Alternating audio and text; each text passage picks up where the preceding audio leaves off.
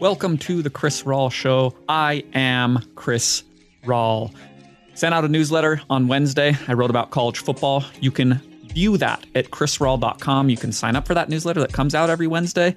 Talked about Iowa, South Dakota State, and North Carolina, Appalachian State, the two games that kind of grabbed my heart this weekend. Talk about how improbable it is that that was the case, that they were existing simultaneously. One, a 7 3 game that had two safeties and two field goals. The other, a game that finished 63 61 in regulation and had 3 million different crazy things that occurred. So go and read that. Go and sign up for my newsletter. Again, it's very easy at chrisrawl.com. The NFL is back. College football is back. It is an incredible time to be alive. And I want to get on to today's show because I'm talking about both of those sports. I'm also talking about the NBA, and I'm talking about two very important things that I value hope and competition. Now, close your eyes sleep. Sleep. Sleep. Last Friday, in a very strange news dump, if you want to call it that, college football playoff expansion was announced. This was strange on a lot of levels because this is an enormous change that will alter the course of the sport. It was also announced in the midst of opening weekend, the real opening weekend, not that dog shit week zero that featured Nebraska Northwestern, the real opening weekend. We had games on Thursday that were great backyard brawl, Penn State, Purdue. We're going into Friday. We're excited for Indiana, Illinois, and Old Dominion against Virginia Tech. And a couple hours before that occurred, College Football Playoff Committee comes out and they're like, "Yeah, we're we're actually announcing." It's it's very illustrative of how this sport is always working against itself because there is no specific governing body. And in a normal scenario, you would not release an incredibly important piece of news in the midst of your opening weekend. You would probably choose a time when maybe there's not a lot going on, that you could steal all the headlines and have people talk about it. And instead, it was just kind of lost in the shuffle because they announced it and I said, I don't give a shit. Go away. I want to watch football. I'm excited about football. I don't care about the postseason format. Go away. Stop talking to me about this. So that's going on as we're getting into the weekend. Now, the weekend occurs. It's awesome. Five straight days of football. So good. We're here for week two. It's so good. It's just so good.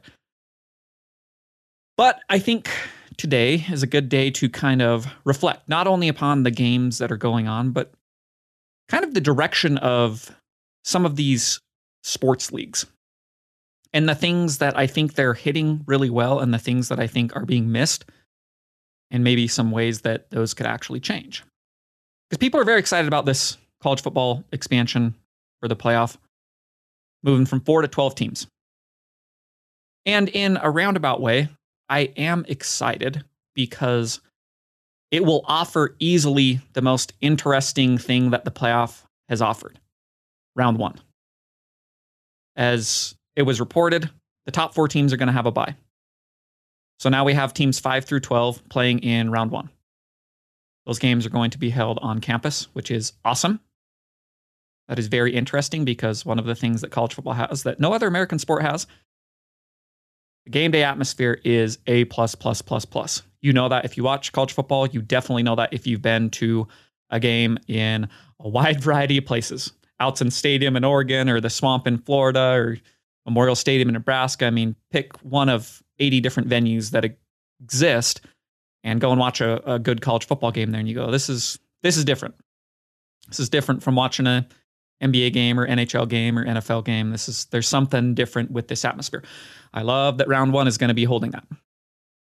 I also love that I presume when we get teams 5 through 12 playing games on campus, you're going to create some really interesting and again, presumably competitive matchups. That's very important because my main complaint against the playoffs so far is this is not competitive. This is not enjoyable.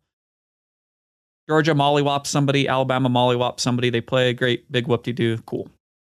Not my favorite thing. Now, those things will still occur because whoever makes it through these rounds, they will be fed to the wolves in the ensuing rounds. And that's just not going to change unless you can kind of rearrange talent distribution within the sport, which is a whole other issue. But the national champion's not going to change, but what games we view as the most competitive will change. That's very important to note. I'm not saying it's better, I'm not saying it's worse. I'm saying within the actual playoff, it's better because we will get a full round of hopefully competitive and very interesting games. We do not get that now. These neutral site one through four matchups, again, where Georgia pounds on Michigan and Alabama pounds on Cincy. You could not have found two less interesting games in a postseason format than those two games last year. Now you're going to get something interesting. It's going to spawn out into the regular season, and certain games that were not meaningful will now be incredibly meaningful. Certain games that we thought were incredibly meaningful will now be less so. There's a give and a take there. Um, that's just inevitable with expansion in any way. And we're really going to have to see that play out before we can correctly identify and really make up our minds of do we think this is better for a competitive environment overall? You know my thoughts that college football 20 years ago was at its best, even longer than that, 25 before the BCS was even coming in. Actually, even longer than that, 30 years now. We're in 2022. Because from week one on, you just felt the the weight of that competition. A, a loss in week one could completely end your national title hopes. Now, everything was tied around that national title chase, and I think that's what made it great. This will kind of alter what we're looking at and saying this is really competitive and awesome, and this maybe is not as cool as it would have been in the past. But what do we think about this product overall? That's the question for college football moving forward. Now, I mentioned the newsletter at the top of the show, and I wrote this in Wednesday's newsletter. And I think it merits a little bit more examination. College football is more entertaining presently the further you get away from the top of the standings. That is a very strange facet of the sport right now. I'm not enthralled by going and watching Georgia and Alabama and Ohio State, which are the three best teams in the nation. There might be a separation between those top two and Ohio State. We don't fully know yet. I'm very comfortable saying there is an enormous separation between those three teams and everybody else They're really, really good football teams, significantly more so than the rest of the nation. Now, when you look at the best games of the week, they have, in my opinion, two things that are very, very important. That as you're watching them, you can feel whether or not you're associated as a fan with the game or as a gambler or anything. You could just sit down as a casual observer and go, well, this is pretty cool. There are two things that I think are important to create that. Number one is hope for both fan bases. And number two is legitimate competition on the field. Those are two kind of easy things to think about. Um, with the sport of college football, I think there are a lot of games that check these two boxes, and they're not the games that you would think. They're not the big Georgia against Oregon that we saw in week one. Wasn't necessarily Ohio State Notre Dame. That game, okay, it was competitive. I didn't really feel like Notre Dame was going to win. I can't say was checking the hope box for both fan bases.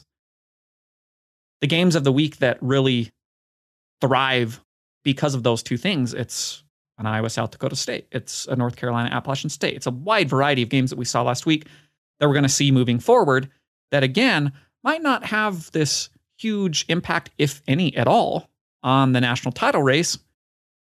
But the further we go along with college football, I go, I think this is the beating heart of the sport.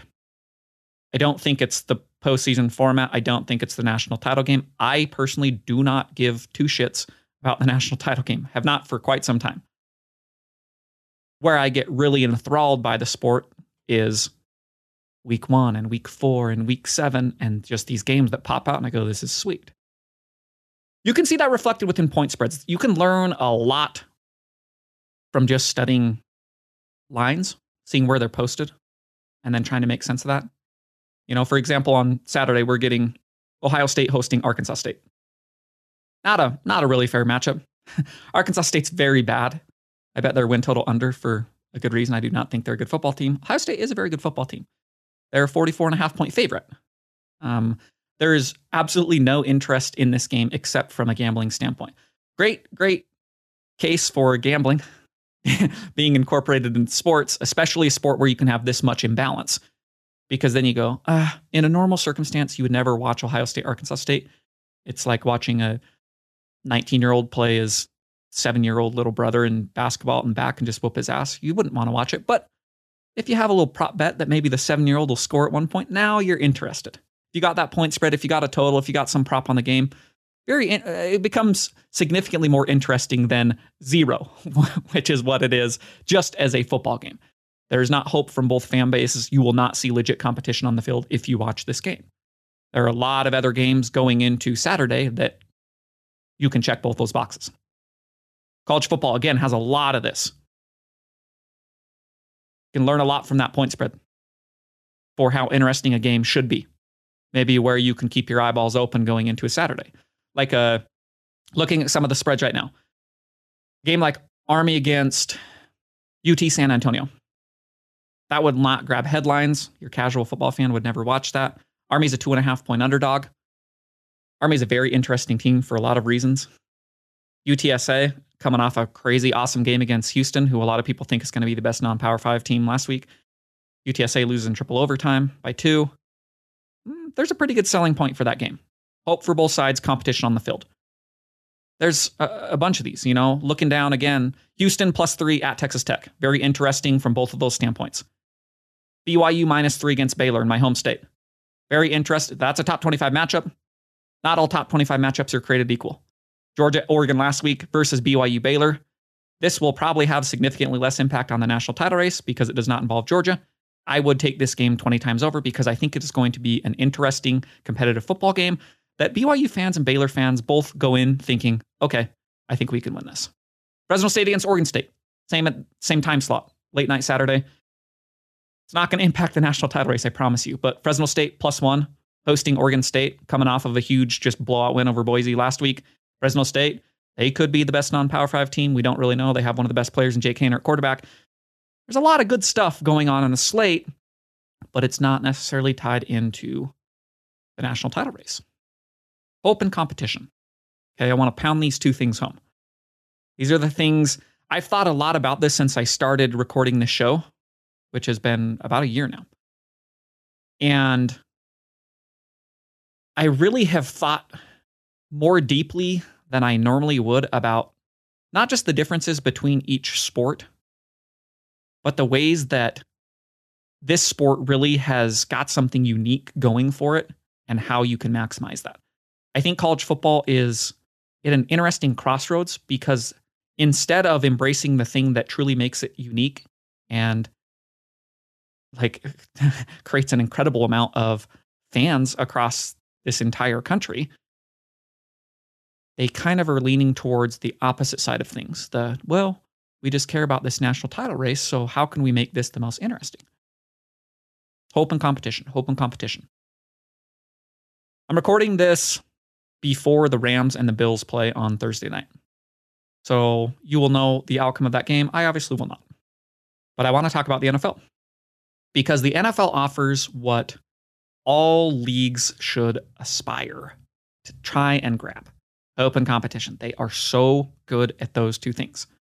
And you might be hearing that and go, well, okay, that the hope for both fan bases, that's maybe that's a little far fetched here, Chris. You're getting carried away. And I actually do not agree. I think this is alongside the NHL, but I think even more so in the NFL.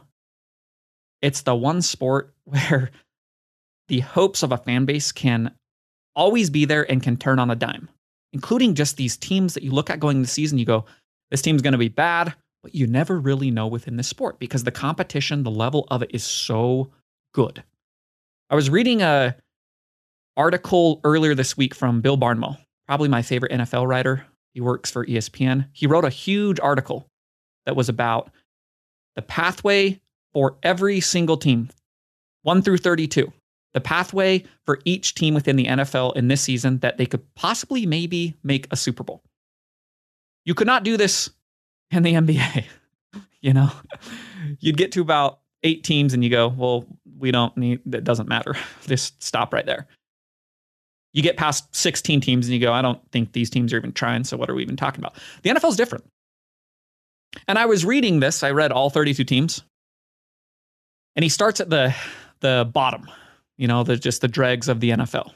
And I say dregs kind of respectfully because again, in the NFL, your dregs are still competitive teams. And I want to read you two things. One is about the Chicago Bears, one is about the Atlanta Falcons. To kind of illustrate this point that I want to pound home where I think the NFL shines so freaking bright that there is hope and there is competition, and it is always there. The Bears and the Falcons, I think we all agree, are going to be two of the worst teams in football. Alongside the Houston Texans, I would say if you're gambling, you would expect those three to be the worst teams in the NFL. But he carves out a path and says, you know, yeah, it's highly likely. There's a 0.4% chance this team could make the Super Bowl. There's a 0.6% chance this team could make the Super Bowl. But at the same time, it's not as far fetched as you think because the margin in the sport, well, if you listen to the Chris Ross show, you know the margins in this sport are unlike any other. So this is what he says about the Bears. The Bears aren't making the Super Bowl, but even here, in the most unlikely of scenarios, it's not impossible to carve out their path. The Packers have been dominant in the NFC North under coach Matt LaFleur, but they can't defy their point differential forever. Aaron Rodgers is 38. The Vikings are transitioning to a new regime and are overturning their roster. The Lions project to be better without being a playoff contender. In a universe in which Rodgers declines dramatically or gets injured, the North could be wide open. Could a Chicago team with a solid defense and a surprisingly effective offense contend? It's really not that far fetched in the grand scheme of things. You hear it going into season, and honestly, we could be here a month in and laugh at this paragraph, but I think it stands up because you don't know who every year teams will flip from last to first and first to last within divisions. If you make the playoffs, anything can happen within the NFL playoffs. We know that. I record every show about that. You want to think about, well, okay, that Bears thing, that sounds stupid. There's no way Justin Fields and this team that just looks abominable could make the Super Bowl. Well, I I don't think it's as crazy as you think. And to illustrate that, let's read this little quick Falcons tidbit that talks about DVOA, which is a really important metric. It's just a play by play basis. Defense adjusted value over average, just again, measuring how good you are on a play by play basis rather than just looking at your win loss record.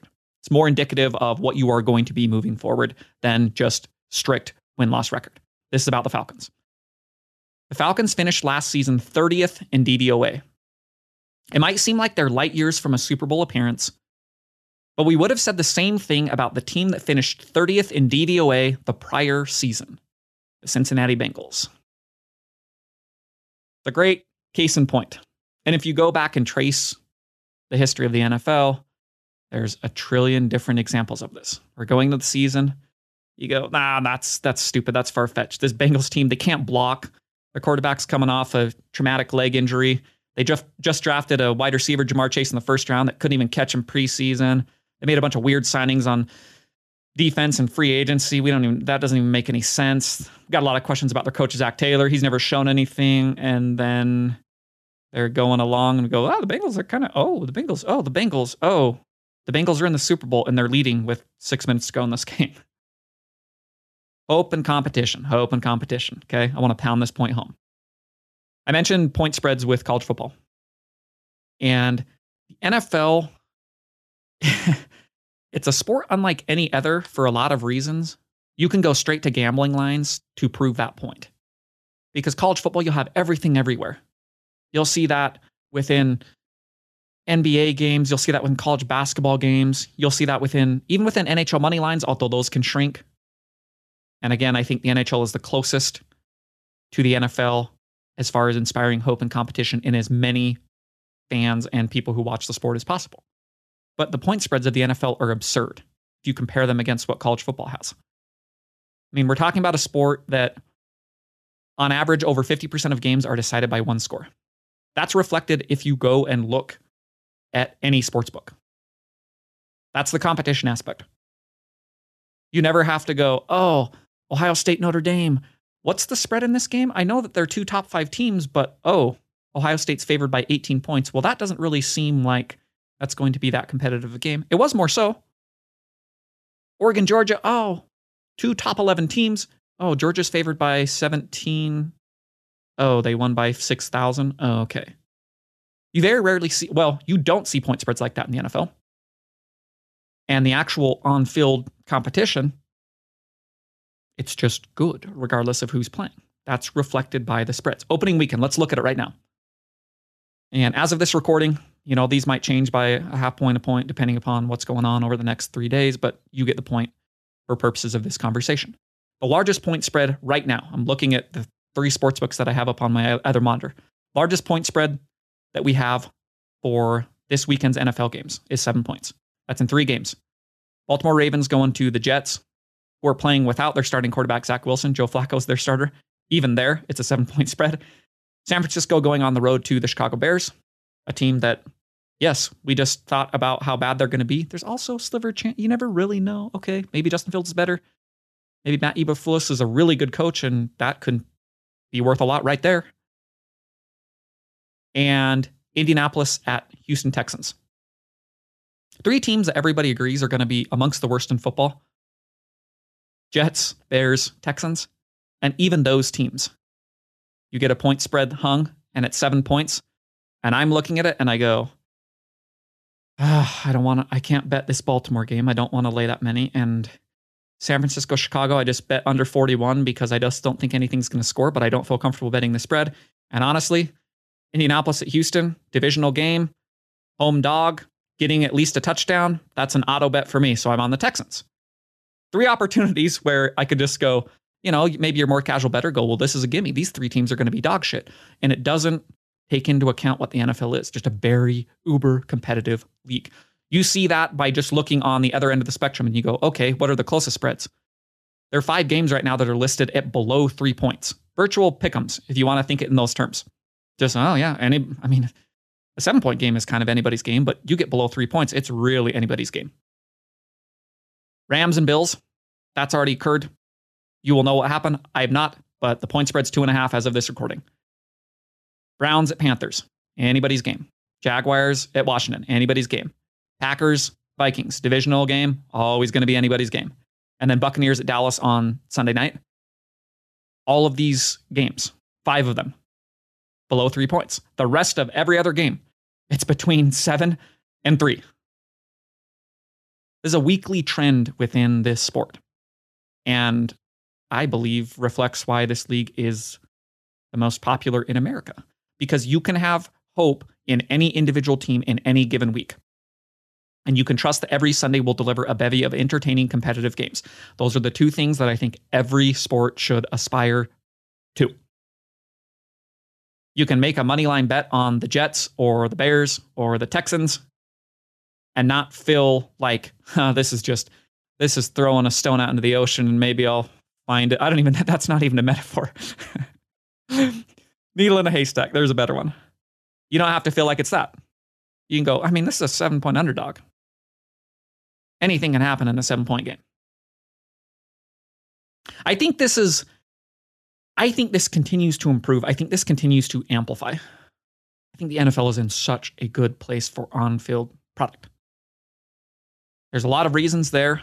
The number one that I keep circling back to as I come into every season and I'm looking at futures and lines and all this kind of stuff, and I'm just going, I can't believe the amount of high quality quarterbacks that exists within the sport and continues to trend upward. I just I can't believe it.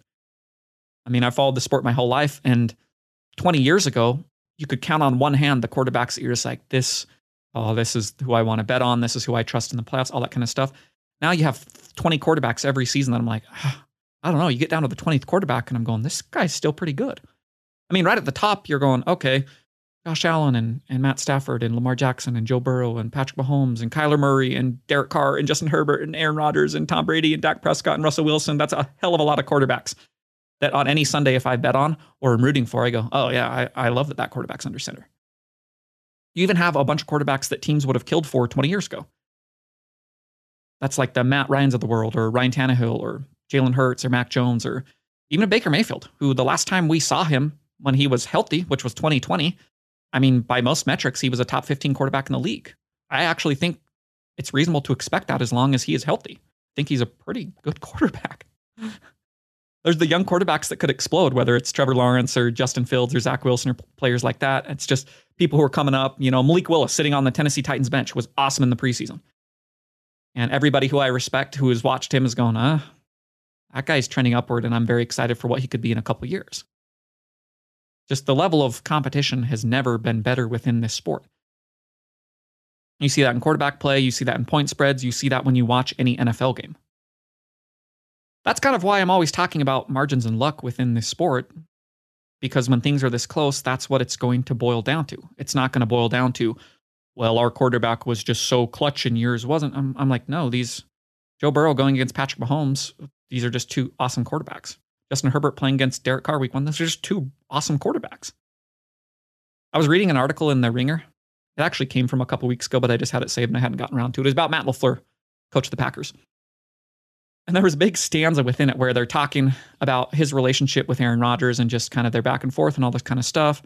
And there's a section they're talking about. It's from Kevin Clark. It's actually a really good article. If anybody wants to read it, you should go and do that. Um, they talk to both these people about, well, you, you know, you guys won 13 games every year that Matt LaFleur's been here. Rodgers has had a career resurgence, won the last two MVPs, been A. Also have lost the last three years in the playoffs. Well, you know, what what would you guys do differently there? And both of them were just like, well, nothing. I mean, and if you read between the lines of their stuff, Matt LaFleur actually starts going into it. And then he goes, you know, I actually I don't want to give excuses, but he was starting to say essentially like, you know what? This is just kind of what the playoffs are. It comes down to your punt team couldn't block. Or there was a lot of wonky ref calls in that Tampa Bay Buccaneers game. Or we just completely imploded and could not stop the run against the Niners three years ago in the NFC title game. Yeah, there are some things you can always do differently, but more than not, you just put yourself in position again and again and again and trust that one of those times you're going to break through, right? It's not like, oh, well, yeah, we just, we haven't been clutch and oh, it's, we actually, there's some innate thing that we don't possess as a team. Just some things we could have done better. A lot of things that just were out of our control that went against us. Let's hope we can play good again. Let's hope we can win 13 games again this year. Let's hope we're in the playoffs again. And maybe the refs give us a call that we need and maybe we block for our punt team, and maybe Mason Crosby mix, makes a field goal when we need it, and maybe Aaron Rodgers throws for 400 yards in a game, and maybe our defense gets a strip sack at the right time, all that kind of stuff. That's why this sport is the best. Open competition. Now, I haven't commented on this, and this will be kind of a, a right turn, but I do think it makes sense in the context of this show about hope and about competition. I live in Utah. The Utah Jazz have just traded Donovan Mitchell within the last couple weeks. They've now torn down the roster that two years ago was the best regular season record in the NBA. Gobert's out the door for a bunch of draft picks. Mitchell's out the door for a bunch of draft picks and young players. A lot of people have asked, you know, just kind of what my take is on that. Well, I will offer that now. I want to start with the first question because I'm fighting a, a losing battle with the NBA right now. Because everything that occurs I circle back to these two points that are the foundation of this show. Just is this hopeful and does this inspire competition? And I look at this process of of tearing down this team and trading the two stars of it, and I go, uh, is this process hopeful? In some ways, yes. In a lot of ways, no. Does it encourage competition? Definitely not in the short term. Maybe in the longer term, but again, there's a lot of open-ended questions there as far as where you are drafting, who you draft, how they develop, whether or not they want to stay, all of the questions that exist for small market NBA teams. Mitchell gets traded to Cleveland. That's a good spot for him. He will have players there, most notably Evan Mobley and Jarrett Allen, that will be able to cover up so far the main wart of his career that he does not want to play defense. If he wants to ever give effort there, that would be transformational for his career. I don't know if he wants to. Maybe we'll see alongside Darius Garland, that's a really solid young core roster that will presumably be competitive for some time. The trade had to happen. I don't think it had to happen right now. I liked the package that they got back, but I didn't love it. I would have preferred a trade with the Knicks because I would trust in a team that has been a complete shit show, giving you unprotected firsts, more than I would trust a team that, again, looks like it has a really young, stable core that will ensure at least a reasonable level of competition giving you their unprotected first. But beyond the trade, beyond what Utah's again, Utah's 10 million unprotected first and 10 million swaps and all these young players that maybe they mean something, maybe they don't. What's Sexton going to be? What's Lauri Markkanen going to be? You know, uh, ooh, what's big Walker Buehler going to be? Just there's a lot of questions about this roster and who's going to be flipped and how competitive you are going to be right now. Well, they're not going to be. We know that. That's probably not a question, but can you follow the the rebuilding path of a team like Oklahoma City who's now accumulating pieces but also is not good at all at basketball in present day? But at least they have some young pieces that I go, okay, maybe down the road it'll be good. This whole offseason for Utah is more indicative of a larger problem. I think there's a bigger picture issue here when I talk about hope and competition that kind of summarizes the sport in general right now. How do you create and maintain a league that offers hope to every fan base and a competitive product night in, night out? That's the question that I ask of every league. That is the question that on both sides of that, the NBA falls very short presently. This is not the NBA as it currently stands.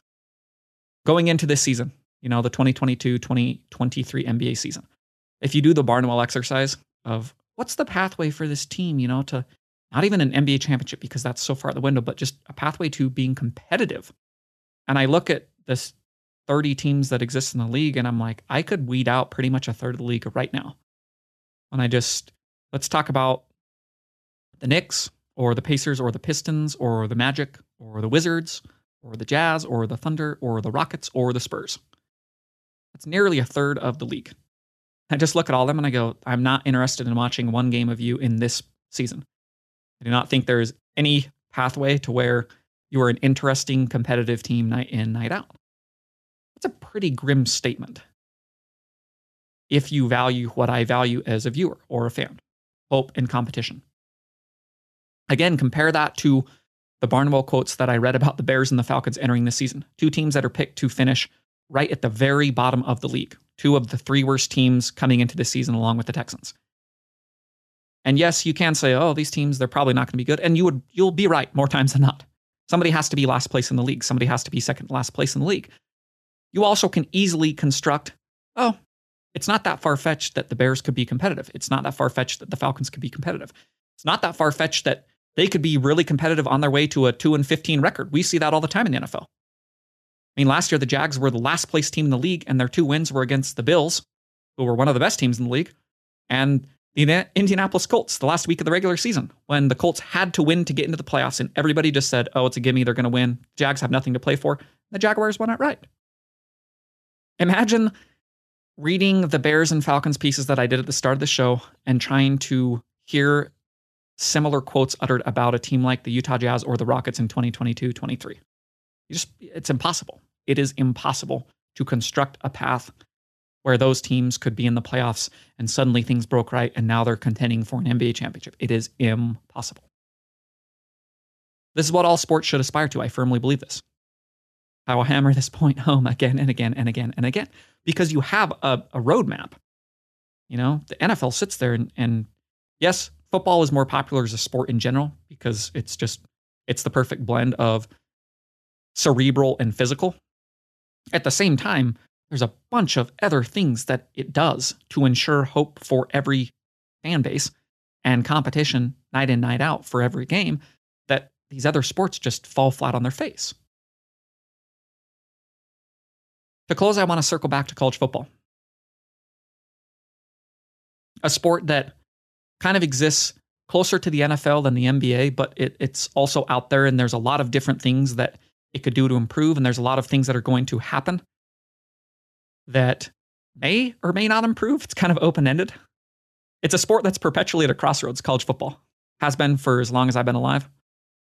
Um, once again, it's it's there. It's altering their postseason format in the midst of a million other changes taking place within the sport. It will be different even next year compared to this year, it'll be different. Uh, but it always is if you really truly think about the history of the sport. And maybe I'm just feeling optimistic today because college football is back and I feel amazing and I'm gambling on it. And there's always going to be games that offer this blend of hope and competition, even if the ones at the top don't necessarily. But I do think there's always some kind of hope threaded through each and every transition, which is happening every day within the sport, which is happening every year within the sport, every five years, every decade, over and over and over and over and over and over and over and over. I want to read, it's longer, but I think it's a great summary of just kind of the hope that is threaded into fandom and specifically for this college football and following the sport, even as it changes and even as some things occur that I talk about a lot on the show that I don't necessarily like. There's always something there that piques your interest. This comes from Bill Connelly of ESPN. Again, it's longer. I think it's really good. And I do think it is a very hopeful note to end today's show on before we get into another fantastic weekend of football games. So here it goes. College football is enormous. It's bigger than all of us. It is a living, breathing ecosystem to itself, the ultimate long tail experience. It is a limitless rabbit hole. The more you dig, the more things you find that someone loves and cares about, and the more you start to love and care about them too. Television ratings go up and down based on the precise combination of big and well timed matchups. Attendance at the FBS level has inched down a bit in the 2000s, but is still cumulatively enormous. The sport remains beloved and constantly obsessed about and doted on by those who love it most. And since virtually the day it first became relevant, those who love it most have also attempted to predict its demise. Every rule change, from the legalization of the forward pass to the targeting rule, has been decried as a mockery of Walter Camp's vision, a confirmation that kids these days aren't as tough as they used to be, and a sign that the sport is embarking on its own downfall. Every new interpretation of the rules, especially those involving tempo, kicks up a wave of existential hand wringing from coaches and the commentators most closely tied to those coaches. Every concession the sport makes to television has been seen as a betrayal of all morals and values and a clear sign of impending doom, even if every major team sport has made similar concessions. Beloved baseball writer Roger Angell, not a natural born harumper, was harumping about television's increasing influence 55 years ago. The topic has existed for quite a while. Every shift the sport makes towards increasing player rights, from freer transfer rules to the possibility of actually paying them for their contributions to the sport, has been met with not only grumbles but outright derision. Nothing will kill the sport faster than players having actual agency. Even though people said the exact same thing about baseball free agency and every major player friendly development at the professional level, and there was no decrease in popularity to be found in the following years. From NIL to the transfer portal, from the SEC's dominance to ESPN's, from super conferences to the current college football playoff, there has been plenty for traditionalists to worry about of late. But the game charges on. I have followed college football since I was in elementary school. I still retain a decent amount of encyclopedic knowledge about the 1985 Oklahoma Sooners, and I have based a good portion of my livelihood on writing about it. I am as concerned for its future as anyone.